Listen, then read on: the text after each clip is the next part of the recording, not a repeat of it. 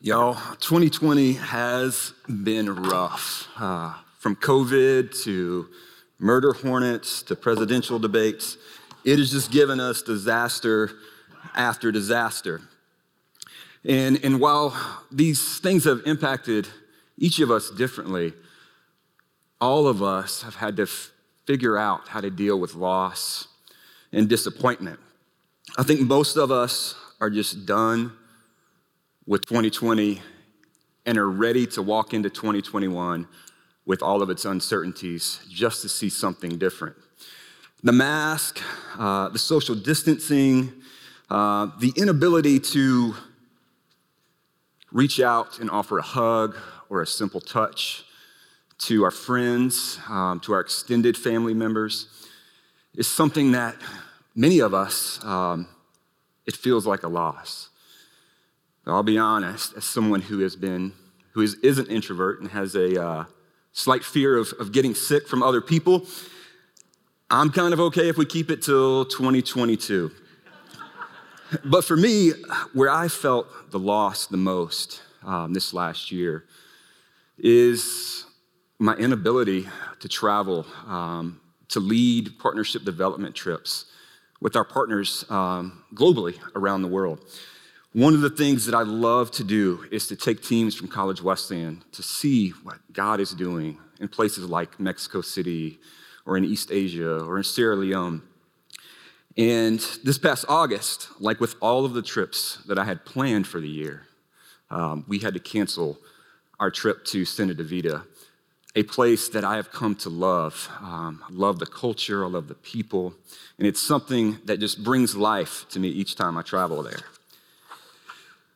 In 2020, again, with all of its just torturous devices, this past August, I was reminded of this loss almost daily. Um, social media, Facebook, Instagram, they have these things called memories where they remind you where you were three, four, five years ago. And for the last five years, up until this year, every August, I have spent at least a week with our partners there in Mexico City. And so pictures kept popping up of of the people there at Senda de Vida worshiping under a tarp roof, and then later worshiping under a permanent roof. There were pictures of us traveling various places of Mexico City, uh, seeing different sites. But more often than not, the pictures that I saw were our church and their church gathered around tables with copious amounts of food. And that led me to, uh, to two observations. One, when you travel to Mexico City, to de Vida, you are gonna eat really well. You're gonna experience Mexican food that you will not get even in Marion's best Mexican restaurants. Um, things like tacos de pescado, something that everybody who's been there seems to love. Um, you're gonna experience alambre and Mexican street corn that has been grilled right on the street. Um, you're going to experience tortillas that have just been pressed and cooked. And then you're going to experience a soup that I have not been able to find anywhere here in Marion or the United States called pozole. It's this amazing soup, and if you've never had it after the service, look it up. Great soup.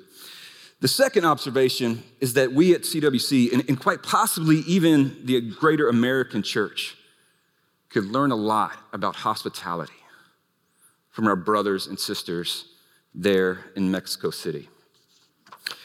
There, no matter who you are or what your status is, you're always offered a seat at the table.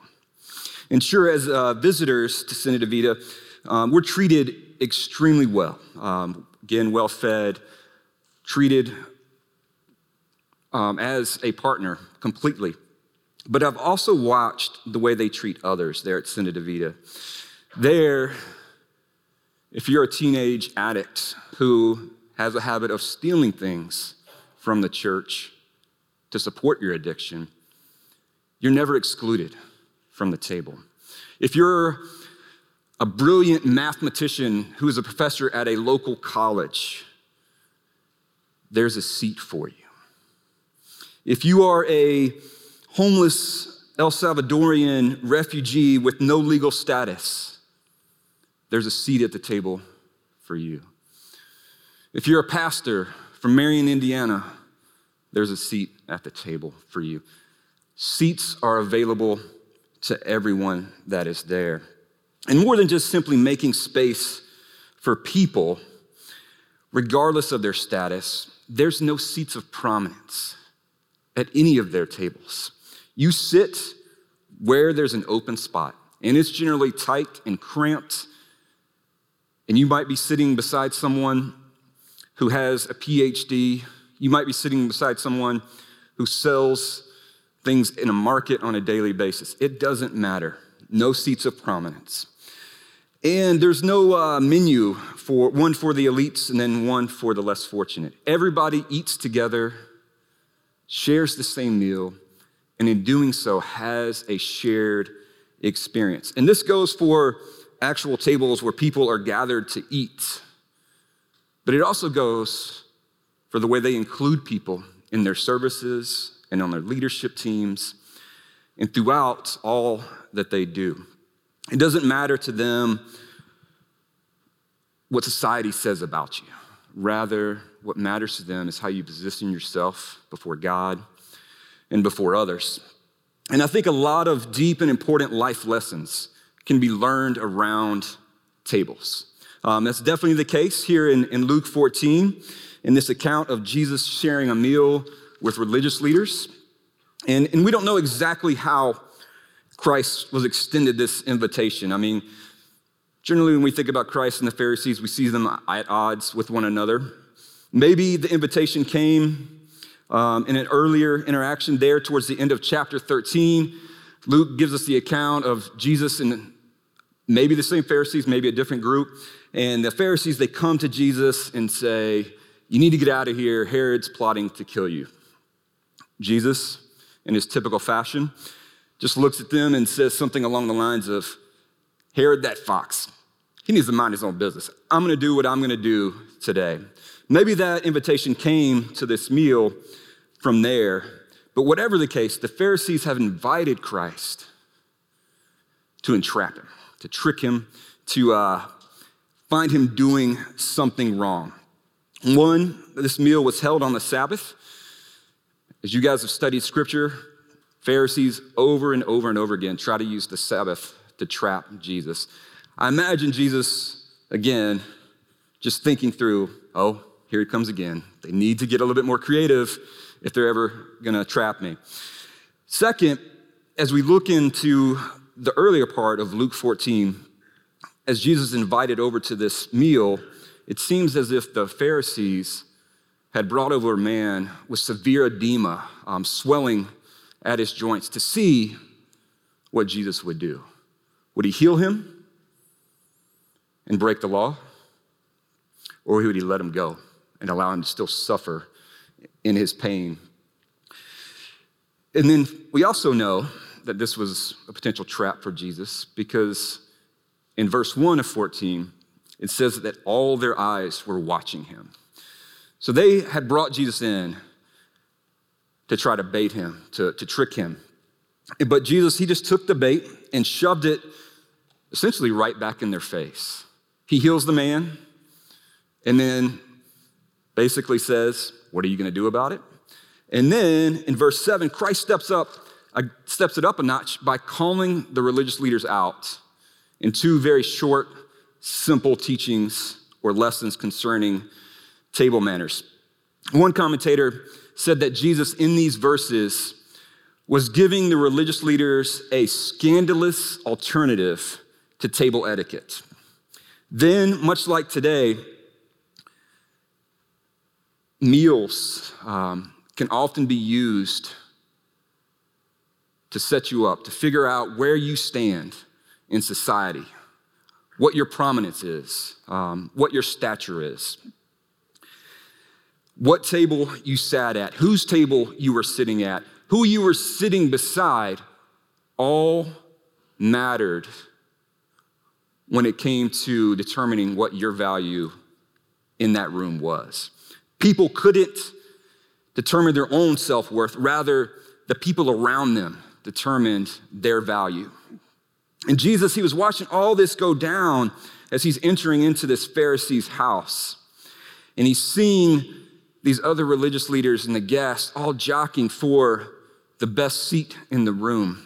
And I imagine it was kind of like a uh, chaotic version of musical chairs where everybody was scrambling back and forth to see if they could get into a better seat. And Jesus wasn't having any of it.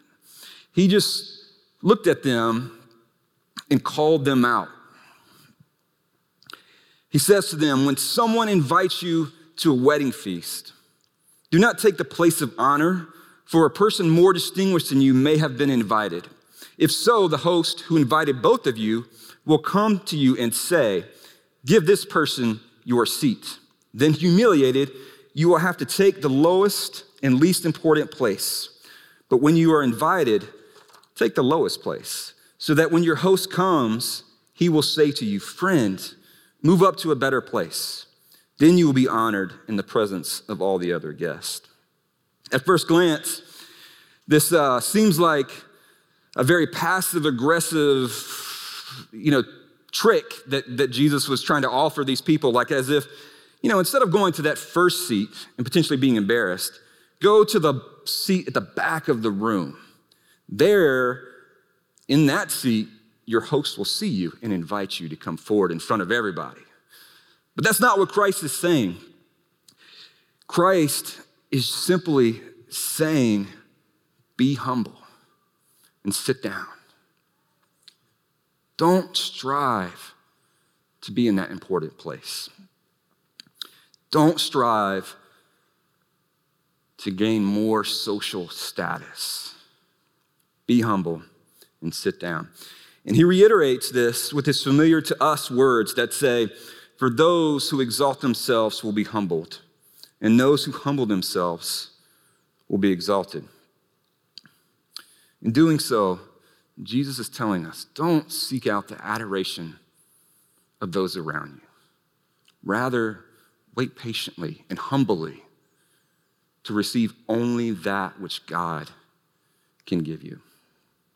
The second scandalous alternative to table etiquette concerns not how we respond to an invitation given to us, but rather to who we extend our invitations to. The passage says, Then Jesus said to his host, When you give a luncheon or a dinner, don't invite your friends, your brothers, your sisters, your relatives, or your rich neighbors. If you do, they may invite you back, and so you will be repaid. But when you give a banquet, invite the poor, the crippled, the lame, the blind, and you will be blessed. Although they cannot repay you, you will be repaid at the resurrection of the righteous. As was custom into this culture that Jesus was speaking into, there was this toxic form, maybe mutated form of, of social capital in exchange. It was that, you know, kind of a very broken form of I'll scratch your back if you scratch mine. It was a social system that worked that allowed favors and invitations to be extended with strings attached. And these strings weren't necessarily talked about, but they were visible. One commentator wrote, Expectations of reciprocity were naturally extended to the table. To accept an invitation was to obligate oneself to extend a comparable one.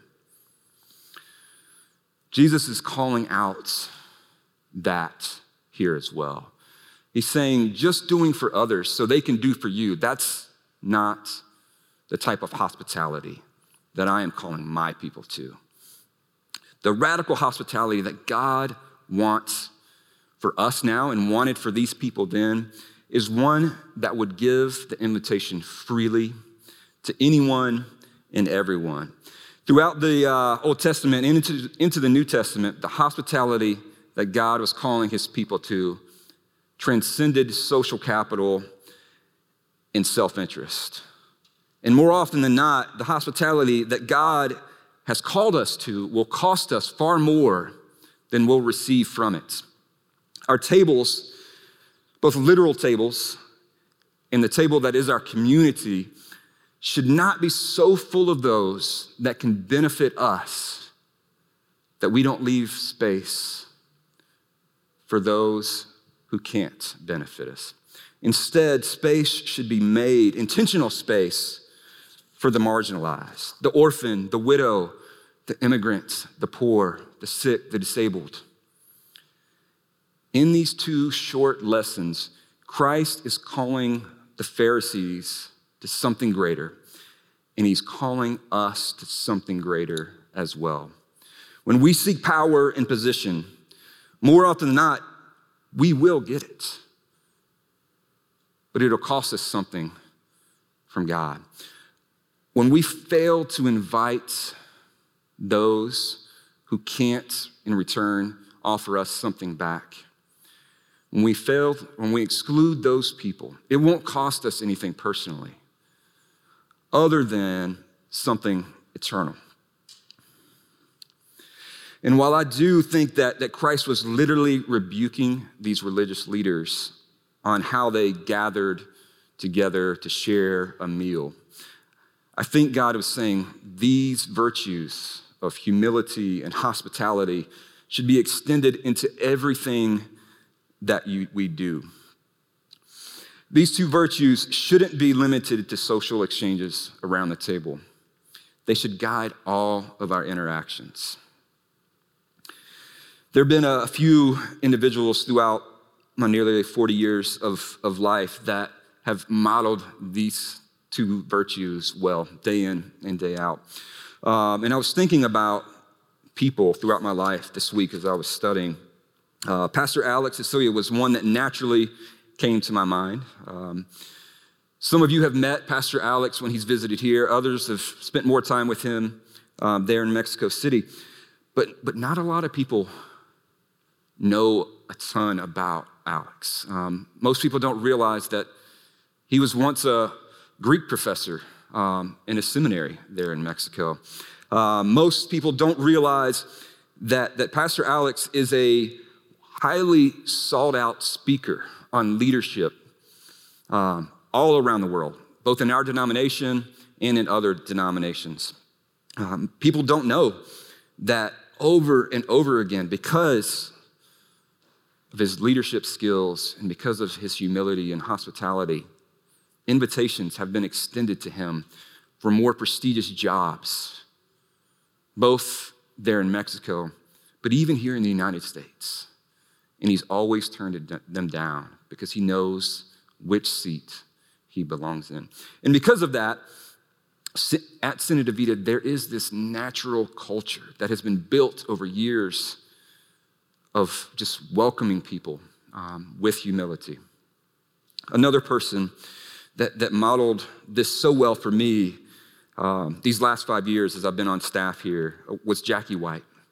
And we've talked a lot about Jackie, uh, but she was constantly working behind the scenes here uh, to make the rest of us on staff look better. And she oftentimes did these things knowing that that person she was helping would receive praise, and likely none of it would come her way. Um, she showed hospitality. She loved to have people over at her house, and it seems so foreign to me. But on Sundays, she would you know, a lot of times, just walk up to a group of strangers and invite them over to her house for Sunday lunch. She was humble and she constantly showed hospitality. So much so that she was constantly thinking about you guys as a church over that of herself. Um, one of the last projects that we as a staff, got to work with Jackie on uh, before she passed what was something that just shows her love for you. Um, back before the pandemic, um, she came to us as a staff and, and with this idea. She's like, you know, I want to bless the congregation. I want our staff to write an Advent devotional and give it to our people at Christmas she was thinking about you. Um, it wasn't like, what can I get this Christmas, but rather, what can we offer the church? And so, throughout the last few months um, leading up to her passing, she gave us as a staff input. She chose passages that she wanted to pass on to you, and she constantly encouraged us to keep on moving forward in this. And so, because of Jackie, in a few weeks, we will be gifting these um, to you guys, a devotional for you written by us as a staff. And there's been a few other people in my life that have really shown me this well. But I wonder how these two virtues of humility and hospitality could begin transforming our church if we lean to it into them at an even uh, deeper degree. Taking the lowest seat or lowest place as a large church, it can be challenging. Uh, we just celebrated 125 years over those 125 years, we've grown in numbers and we've grown in influence. Um, our influence within the denomination, um, within the world. And we have this amazing facility that God's given us. Um, not only here, but across the street. I don't know if you guys noticed the fences are down. That project, Body Shop, is almost completed.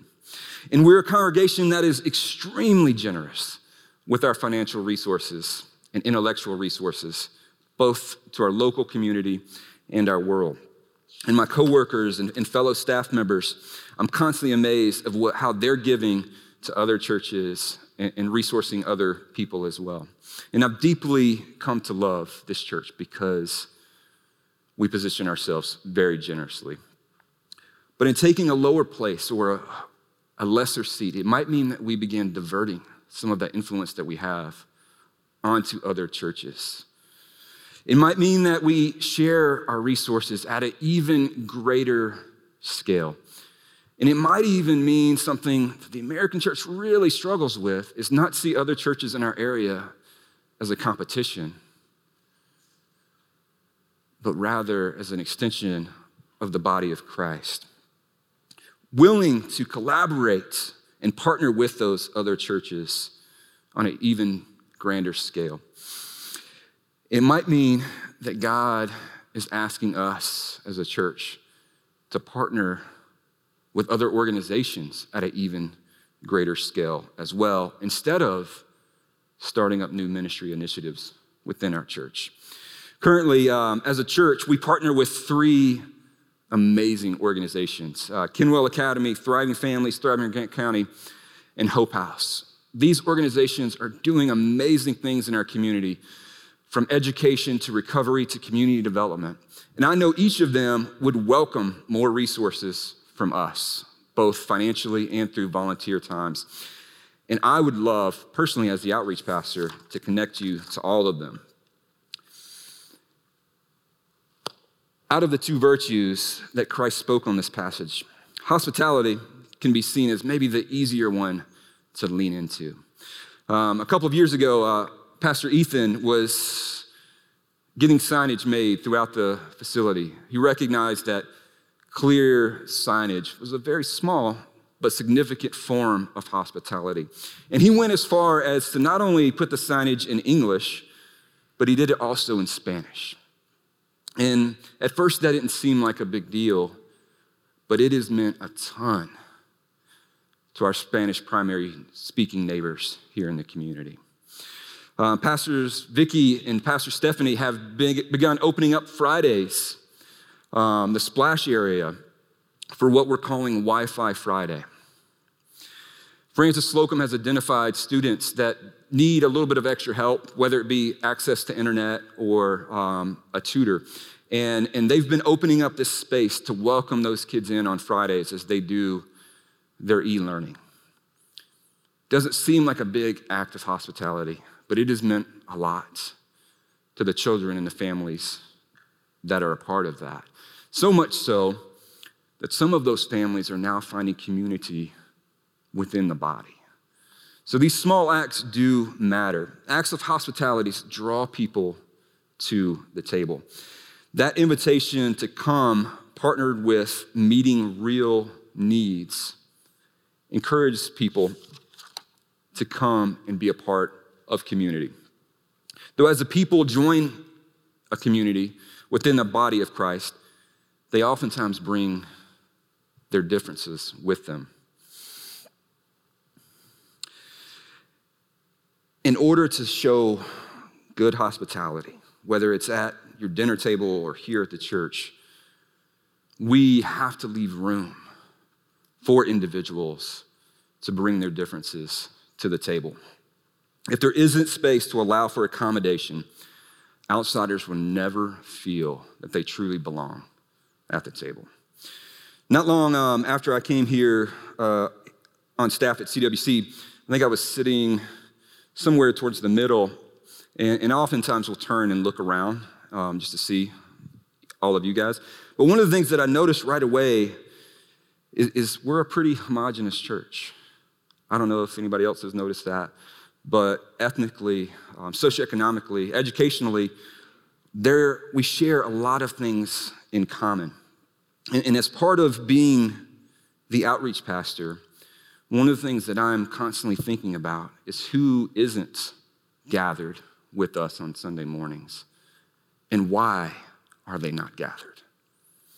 And so, in that process, I began reading books on multicultural churches and multi ethnic movements, um, way too many books. And then I began having conversations with leaders and attending uh, conferences on this topic. Um, and all of that was great. But one of the things that really helped me and was just a great piece of advice came from a friend and fellow Wesleyan pastor, Reverend Santis Beatty.